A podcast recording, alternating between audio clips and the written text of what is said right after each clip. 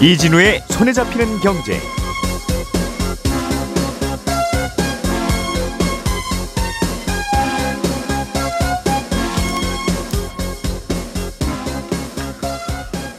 안녕하십니까 이진우입니다.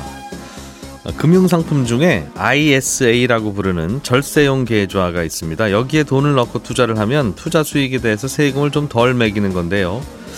그래서 인기가 있었는데 최근에 이 상품의 인기가 상당히 시들해졌다는군요. 어, 요즘 어떤 사연이 있는 건지 잠시 후에 자세히 들어보겠고요.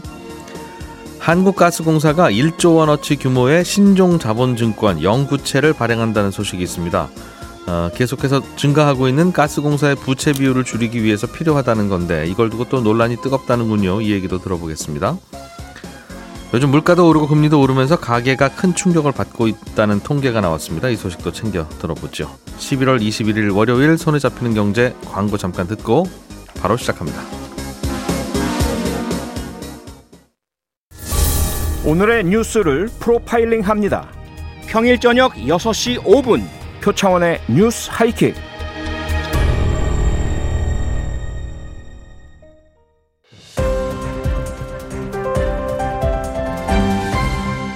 이진우의 손에 잡히는 경제. 예, 경제 뉴스들 정리해 보겠습니다. 오늘은 MBC의 양효걸 기자 그리고 월요일의 목소리 안승찬 기자 그리고 박세훈 작가 이렇게 세 분만 함께하겠습니다. 어서 오십시오. 네, 안녕하세요. 예. 상당히 오붓하네요, 오랜만에. 예. 양효걸 기자님께서 준비해 오신 소식부터 듣겠습니다. 네. ISA라고 하는 통장, 뭐 금융 상품 이렇게 불리는데 한동안은 만능 뭐 절세 통장 이렇게 불렀어요. 근데 요즘 인기가 시들하다고 하던데 이게 뭐고 왜 갑자기 인기가 달라졌는지 궁금합니다. 네, ISA 이제 개인 종합 자산 관리 계좌라고 부르는데요. 주로 ISA를 바구니의 비율을 많이 합니다. 그래서 예. 이 투자를 위한 바구니를 하나 만들면 여기에서 예금과 적금, 펀드, ELS 등 다양한 상품을 담고 투자가 가능하고요. 한꺼번에 관리해주면서 세금까지 깎아준다는 거거든요. 그래서 네. 이 ISA가 일찌감치 발달한 영국에서는 이 ISA를 포장지, 래퍼라고 부릅니다. 그래서 음. 이 어떤 상품이든지 이 ISA라는 포장지로 싸면 세금을 피할 수 있다는 거거든요. 음. 이 가장 큰 장점은 역시 절세인데 여기 돈을 넣고 투자하면 직장인의 경우에 연봉이 5천만 원 이상이면 수익의 200만 원까지 비과세고요. 예. 만약에 5천만 원 이하면 400만 원까지 수익을 얻어도 세금이 없습니다. 음. 그래서 만약에 이것보다 수익이 더 낮다고 하면 이 9.9% 분리과세를 하게 되는데 네. 보통 이자 소득세가 15.4%보다 훨씬 낮죠. 음. 그래서 제일 중요한 건 이제 바로 세금 매기기 전에 이 손익을 통산한다는 거거든요.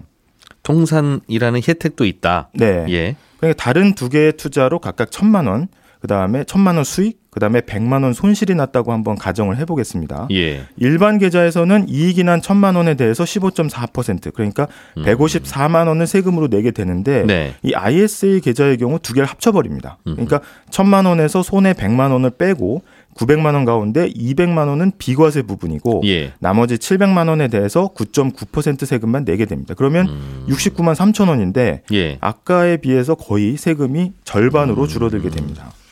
세금 국세청이 못 들여다보는 일종의 투명망도 뭐 이런 느낌이네요. 그렇죠. 예. 어, 뭐 만들어 놓고 세금을 깎아준다고 하니까 정당하게. 음, 하실 분들은 이거 이 통, 이 통장을 열어놓고 이 통장에서 돈을 굴리면 훨씬 좋을 것 같은데 투자하는 분들은 왜 요즘 이걸 안 한답니까? 이거는 무조건 해야 되는 거 아닌가요? 일단은 이제 금융 투자 하시는 분들은 예. 이제 하면 훨씬 혜택이 많은데 음. 올해 올해 수치를 보면은 중개형 ISA 가입자 추이가 예. 1월 신규 가입자가 73만 5천여 명에 달했다가 음. 2월부터 확 줄더니 지난 9월에는 급기야 신규 가입자 수가 2만 5,900명 수준으로 떨어졌습니다. 그래서 예. 이 전체 가입자가 346만 명 정도 되거든요. 그래서 음. 뭐 적은 숫자로 보기는 어렵긴 한데 이 작년 열풍에 비하면 차갑게 식은 겁니다. 그래서 음. 이 원인이 뭐냐 했을 때 최근 금융투자 소득세 유예 때문인데 예. 이 금투세는 주식을 비롯한 금융상품 투자로 얻은 수익이 연간 5천만 원을 넘으면 수익의 20%, 음. 그러니까 3억 원 초과분은 25%를 세금으로 부과하는 제도거든요. 예. 근데 이게 2020년 12월에 여야 합의로 관련법이 통과되면서 내년 1월부터 시행을 앞두고 있었습니다. 음. 그래서 올 초에 ISA 인기몰이는 이 금투세가 시행되기 전에 조금이라도 좀 세금을 아껴보자 이런 사람들이 몰리면서 73만 명이나 늘었던 거거든요. 예. 근데 이 3월에 정권이 바뀌면서 상황이 급변했습니다. 그래서 음. 윤석열 정부가 내년 도입 예정이었던 금투세를 2025년으로 2년 동안 유예하기로 하면서 아 이건 뭐 중개형 ISA 가입을 굳이 어, 서두를 필요가 없다 이렇게 음. 보이고요. 이러나 저러나 어차피 주식 투자할 건데 주식에는 세금이 안 붙으니까. 네. 음. 그런데 금투세 도입 강행 의지를 보였던 더불어민주당도 당내 기류가 재검토 쪽으로 조금 바뀌었습니다. 예. 그래서 아, 금투세를 유예하는 내용이 담은 올해 7월 정부가 제시한 세법 개정안이 통과되면 바로 금투세 도입이 2년 늦춰지게 됩니다. 그렇군요.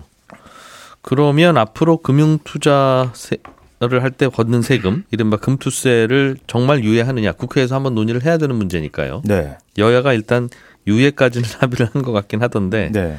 어쨌든 유예가 되면 앞으로도 ISA 인기가 그리 높을 이유는 없다고 보는 거군요. 그러니까 서둘러서 지금 가입할 필요가 없다는 건데 바로 음. 오늘 국회 기획재정위원회 조세 소위가 열립니다. 그래서 아까 말씀드렸던 세제 개편안을 어 이제 심사를 하게 되는데 네. 이 벌써부터 전운이 좀 감돌고 있습니다. 그래서 어, 민주당은 증권거래세를 낮추는 방안하고 주식 양도세 비과세 기준을 올리겠다는 정부 방침 철회해라.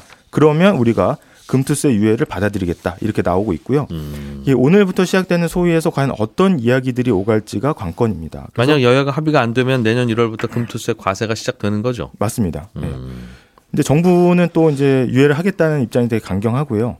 어, 하지만 이제 최근 중개형 ISA 인기가 시들한 게 꼭 금투세 때문이냐 뭐 이렇게 음. 하는 지적도 있는데 중개형 ISA는 뭡니까? 네. 앞에 중개형이 붙은 건 뭐예요? 네, 그래서 ISA 종류를 좀 분류를 해보면 신탁형과 일임형 그리고 중개형으로 나눠볼 수 있는데 신탁형은 투자자가 은행이나 증권사에 어, 이렇게 사고 팔아 주십시오 이렇게 요청하는 거거든요. 그래서 어, 일임형은 은행이나 증권사가 알아서 굴려주는 거고요. 음. 중개형은 단순히 투자를 중개하는다는 거라서 그럼 내가 주, 직접 한다는 거고 그냥 주식 직접 투자랑 거의 동일합니다. 그래서 예. 뭐 여행으로 비유를 해보자면 신탁형은 여행사 통해서 항공권하고 호텔 구매, 어, 일임형은 패키지 여행, 예. 그다음에 중개형은 자유여행이라고 볼 수가 있겠습니다. 그래서 어, 올해 초만 하더라도 장이 좋아서 이 직접 사고 파는 자유여행이 좋았을 수 있지만 음. 이 금리가 치솟으면서 신탁형과 일임형이 꽤 괜찮은 수익률을 거뒀거든요. 음. 근데 중개형은 그렇지 못한 겁니다. 근데 IS의 대부분을 중개형이 차지를 하고 있거든요. 그래서 어, 극도로 음. 부진해진 모습을 보이고 있습니다. ISA라는 통장은 이걸로 거래하면 뭐 조금 불편하긴 하지만 세금이 깎아진다는 음, 장점이 있는데 네. 뭐 돈을 벌어야 세금을 내지 계속 사면 내리기만 하는 주식 이건 뭐 뭐에 세금을 깎고 그런 네. 고민을 하냐 네. 결국 그런 것 같긴 해요. 네. 그런데 이 ISA라는 통장이 꼭 주식 투자할 때만 쓰이는 게 아니라 네. 예를 들면 이걸 이 안에 들어 있는 돈에 돈으로 정기 예금 할 수도 있고 맞습니다. 이 안에 들어 있는 돈으로 채권은 못 담습니까? 즉뭐 채권... 아니면 뭐 주식 투자를 하고 나서 배당을 받든지 하면 네.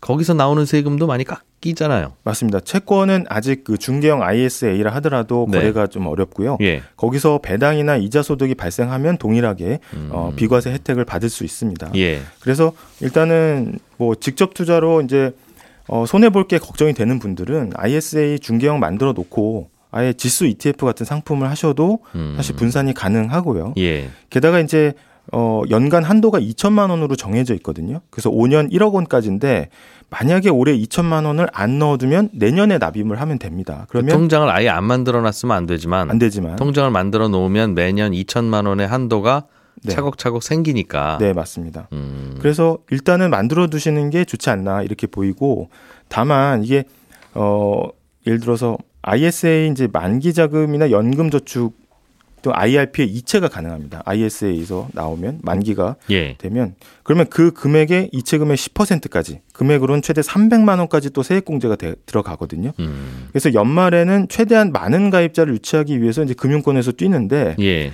그래서 이 연말을 업계에서는 이제 이사 처리다 ISA 처리다 이렇게 부르기도 합니다. 그래서 ISA를 이사라고 발음하는군요. 네, 사실 예. 그래서 연말에 이 수요가 많기 때문에 과연 이렇게 어, 이번 연말까지도 ISA가 어, 주춤할지 이건 조금 더 지켜봐야 될 것 같습니다. 그렇군요.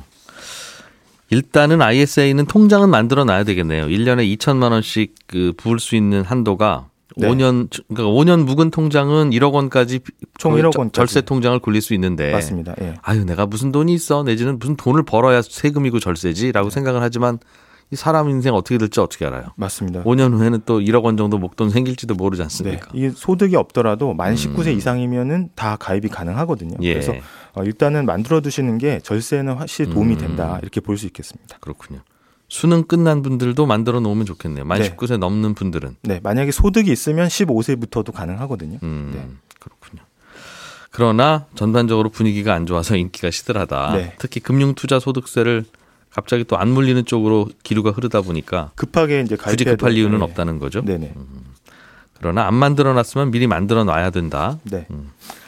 잘 들었습니다. 한승찬 기자님, 네. 요즘 가스공사가 아주 고민거리가 많은가 봐요. 1조 원 예. 규모의 연구체를 발행하는 걸 두고 논란인데 한전은 여기저기 나- 다니면서 채권 발행해서 돈 모으느라고 아주 채권 시장이 한전 때문에 골치 아프고 예. 가스공사도 뭐 똑같은 입장인데 여기는 채권을 발행해서 돈 모으는 게 아니라 연구체를 발행하는 걸 고민 중인가 봐요. 그렇습니다. 연구채도 사실 뭐 똑같이 돈을 빌리는 채권이긴 채권인데 예. 왜 연구채라고 부르냐 하면 영구적으로 안 갚아도 되는 채권의 구조를 띠고 있어서 이 영구채라고 부릅니다. 예. 세상에 그렇게 좋은 게 어디 있느냐 싶겠습니다만 예. 실제로 영구채 발행 조건을 보면 뭐 예를 들면 영구채도 30년 만기 이런 식으로 만기는 써 있어요. 예. 근데 만기가 다가오면 무조건 갚아야 되는 게 아니고 돈을 빌린 쪽에서 뭐 이왕 이렇게 된 거 30년 더 연장합시다. 이렇게 연장할 수가 있고요. 이런 식의 만기 연장을 무제한으로 할 수 있도록 구조는 돼 있습니다. 그러니까 마치 친구한테 돈 빌렸는데 계속 안 갚아도 되는 돈이면 그냥 내 돈이라고 어, 생각하는 것처럼 그 돈을 빌리고 만기는 30년이고 네. 30년 후에도 내가 안 갚고 싶으면 안 갚을 수 있다는 거예요. 그렇습니다. 그러니까 영구채는 와. 빚은 빚인데 계속 안 갚아도 될 수 있는 구조를 띠고 있으니까 이건 네. 마치 빚이 아니고 자본을 유치한 거나 마찬가지다. 그래서 음. 신종 자본 증권이라고 부르고요. 실제로 부채가 아니고 회사가 자본을 확보한 걸로 회계적으로도 쳐주는 그런 아주 특이한 채권인데요. 음, 이게 돈 빌려준 분들 입장에서는 차라리 그럼 주식을 샀으면 배당이라도 받고 주가나 오르지. 예, 이건 들고 있으면 주식도 아니고 네, 배당도 못 받고 그렇습니다. 그래서 이게 갚으라고 할 수도 없고. 연구채도 예. 그래서 확실한 단점이 있어요. 그게 뭐냐면 금리가 높습니다. 그러니까 연기채는 아, 연구채는 계속 만기를 연장할 수 있다고 말씀드렸잖아요. 예. 그러니까 돈을 빌려주는 사람 입장에서도 좀 불안하잖아요. 음. 그러니까 연구채로 너희가 빌려가려면 이자를 좀 더 쳐주세요. 이렇게 요구할 수밖에 아, 없고요. 원금을 달라고 하지는 않겠으나 그렇습니다. 그렇다고 매, 매번 끌려다닐 수는 없으니 예. 이 나쁜 상품의 장점을 하나 만들어 와라. 그렇습니다. 그래서 금리는 음. 이자가 일반 높다. 채권보다 보통 발행 금리가 높게 형성이 되고요. 예. 특히나 step-up이라고 해서 5년 정도가 지나면 그때부터 금리가 매우 높아지는 구조로 되어 있습니다. 예를 들어서 처음에 5년간은 뭐 연 5% 이자만 주다가 6년째가 되면 갑자기 뭐 7.5%, 8년째는 뭐 8.5% 이런 식으로 이제 계속 시간이 지날수록 이자가 높아지는 그런 구조로 되어 있거든요. 그래서 연구채는 돈을 안 갚을 수 있는데 예. 마치 어디 사채 끌어다 쓴 것처럼 시간이 지날수록 징벌적 금리가 붙기 때문에 음. 이론적으로는 금, 어, 돈을 계속 안 갚을 수는 있습니다만 시간이 지날수록 부담이 늘어나는 구조다. 중간에 갚기 마련이다. 그렇죠. 이자가 이렇게 높아지는데 네. 얼른 갚아버리고 다른 데서 돈 빌려오면 되지. 그렇습니다. 그래서 보통 연구채 발행할 때는 금리가 뛰기 시작하는 6년이 되기 전에 예. 5년이 되면 중간에 빌린 돈을 아, 갚을 수 있도록 하는 조항을 같이 더 넣어두거든요. 이걸 예. 콜 옵션이라고 하는데 대부분 연구채는 이 콜 옵션을 행사해서 5년이 되면 어, 빌린 돈을 중간에 갚는 경우가 대부분입니다. 음, 빌려간 쪽에서 그렇죠. 그래서 행사한다는. 돈을 예. 빌려주는 쪽에서도 이름만 연구채지 사실 5년 있으면 이거 돌려받겠구나 이렇게 생각하고 어, 돈을 빌려주는 게 이쪽 바닥의 관행이라고 보시면 되고요. 그래서 네. 어떤 분들은 연구채라고 쓰고 5년채라고 읽는다 뭐 이렇게 말하는 분들도 있는데 음. 예. 얼마 전에 흥국생명이라는 회사도 연구채 발행한 이후에 5년이 됐는데 이콜 옵션 행사를 안 하고 그냥 우리 이자 좀 더 낼게요. 그랬다가 시장에서 엄청나게 욕 먹었거든요. 뭐 이런 신뢰 없는 회사가 다 있느냐. 아무리 음. 예. 연구채라도 5년 만에 갚는 게 상도이지. 이런 음. 식으로 장사하면 어떡하느냐. 이래서 난리가 났고 결국 흥국생명도 콜옵션 뒤늦게 행사해서 중간에 돈 갚아줬거든요. 네. 이렇게 보면 하여튼 연구채라는 게 말이 연구채지 사실은 5년 이후에 돈을 갚는 채권에 가깝다. 음. 이렇게 이해하시면 좋을 것 같습니다. 그렇군요. 사실상 5년 후에는 갚을 수밖에 없는 예. 음, 그런 채권이다. 네. 가스공사가 그 채권을 발행하려고 한다는 거죠. 그렇습니다. 어, 그러니까 한전도 요즘 그렇습니다만 가스공사도 뭐 국제 천연가스 가격이 워낙 많이 뛰기 때문에 예. 수입해 보는 가스 가격은 높고 가스 요금은 그만큼 못 올라가니까 이제 재무 상태가 나빠질 수밖에 없잖아요. 어, 그래서 가스공사의 부채 비율이 현재 478% 거의 500% 가까이 높아졌거든요. 네. 부채 비율이라는 게 자본에 비해서 부채가 얼마나 되느냐를 나타내는 거니까 부채 비율 500%라는 건 자본이 100 있는데 부채가 500이라는 뜻이니까 음. 재무거주가 뭐 매우 나빠졌다는 뜻인데 어, 그래서 기획재정부가 가스공사처럼 부채 비율 높은 공기업들 이렇게 딱 찍어서 너희들 부채 비율 낮출 방안을 만들어 오라 이렇게 몇 달 전 숙제를 줬습니다.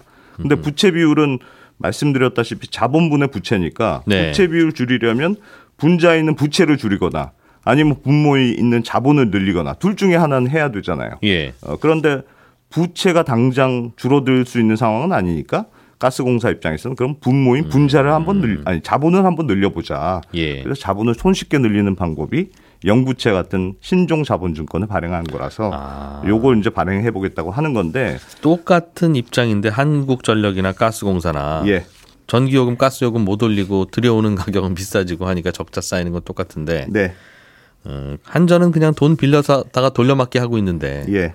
가스공사는 돈을 빌려와서 해결될 일이 아니라는 거군요. 그러니까 그렇습니다. 부채 비율 자체를 낮춰야 되니 부채 비율이 너무 높으니까 그걸 좀 낮추려고 영구채라는 어, 채권을 음. 특수한 채권을 발행하는 거고 예. 뭐 이게 이제 말씀드렸다시피 영구채가 계속 만기를 연장할 수 있는 이론적으로 그런 구조로 짜여 있으니까 음. 부채가 아니라 자본을 확충한 걸로 회계적으로 인정받을 수 있거든요. 그러니까 예. 돈 빌리면서도 이건 부채 아니고 자본 늘린 겁니다. 이렇게 쳐주니까 영구채 발행하면 음. 부채 비율이 낮아지는 효과가 있고 이건 마치 공깃밥 열 그릇 있는데 먹을 사람은 50명이면 밥이 한참 모자라잖아요. 음. 예, 그러니까 예. 에라 모르겠다. 식당 가서 빌려와 공깃밥 빌려와 이런 상황 비슷합니다. 음. 그럼 눈앞에 당장 밥이 생겼으니까 이거 그냥 우리 밥이라고 생각하고 다 먹자. 네.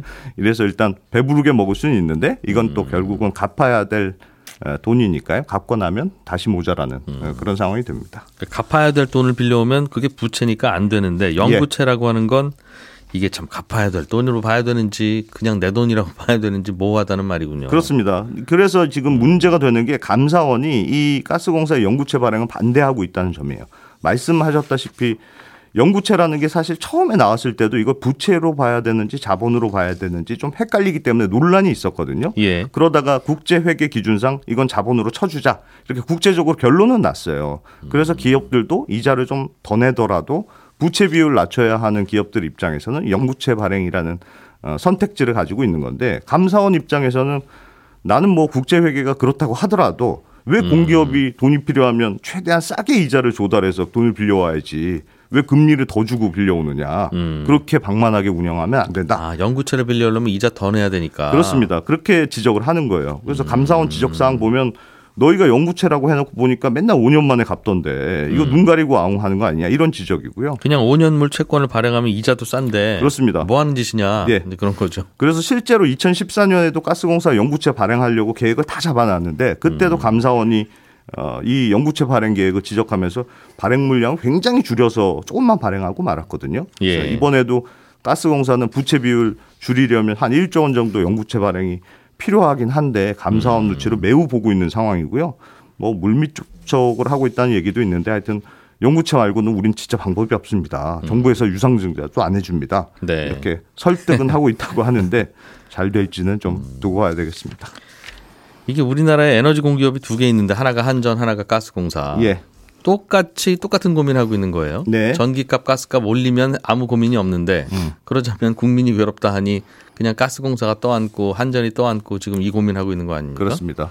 네. 그런데 한전은 못 받은 전기요금을 음. 그냥 받은 걸로 치고 예. 회사 금고에 넣어놨는데 회사 금고 열쇠를 잊어버렸네. 아유 이거 어떡하지? 돈 꺼냈어야 되는데 네. 잠깐 돈 좀 빌려올게요 하고 넘어가는 구조고 예. 가스공사는 못 받은 돈은 아예 그냥 못 받는 돈으로 예. 그렇게 치는 바람에 자꾸 부- 미수금으로. 예. 어, 그런 바람에 이거 해결하려면 자본을 더 늘려야 된다. 음. 뭐 그렇다고 하더군요. 그렇습니다. 똑같은 상황인데 한전은 그래도 마음이 좀 편하고 가스공사는 좀 걱정이 많고 그렇군요. 근데 자본이 필요하면 일반적으로는 유상증자 같은 걸 하잖아요. 주주들한테 돈 네. 그렇죠. 좀더 내셔. 그렇죠. 가스공사 주주가 누굽니까? 가스공사가 정부가 26%, 한전이 20% 이렇게 돼 있거든요. 예. 근데 한전은 자기 코가 지금 석자니까 여기 유상증자 나설 수 있는 상황이 아니고 유상증자 하려면 정부가 나서야 되는데 정부도 음. 좀 알아서 하라는 입장이어서 현실적으로 유상증자는 좀 쉽지 않은 상황입니다. 그렇군요. 예, 박 작가님 갖고 오신 소식은 30초밖에 못 듣겠네요. 통계청에서 3분기 가, 시- 어, 통계를 발표했는데 가구당 소득이 꽤 실질 소득이 줄었어요. 그렇습니다. 가계의 실질 소득이 작년 3분기에 비해 줄었고요. 근데 대신에 나가는 이자 비용은 작년 3분기에 비해 늘었는데 어려운 분들은 실질 소득이 아니라 소득 자체가 줄었기 때문에 더더욱 걱정이다. 이런 결론을 발표했습니다. 물가도 오르고 이자도 오르니까 네. 가계가 충격을 많이 받고 있는데 그렇습니다. 통계가 나왔다는 거군요. 네. 요- 요건 내일 자세하게 좀 한 번 더 듣겠습니다. 네. If I should 그때 걔를 잡았어야 되는데 금리 인상과 집값 하락에 따른 거래 절벽으로 서울 아, 아파트 매매 수급 지수 그때 샀어야 되나 갑갑하다 고독한 당신에게 선사하는 거룩한 시간. 스물한 번째 경제 콘서트 Should Have PP 경제 이야기 12월 24일 낮 2시 김현우, 안승찬, 이진우 전격 출연 신청은 11월 28일부터 손경제 홈페이지에서 일주일 동안 딱 한 분씩만 신청 받습니다. 예, 저는 잠시 후 11시 5분에 이어지는 손에 잡히는 경제 플러스에서 인사드리러 또 오겠습니다. 이진우였습니다. 고맙습니다.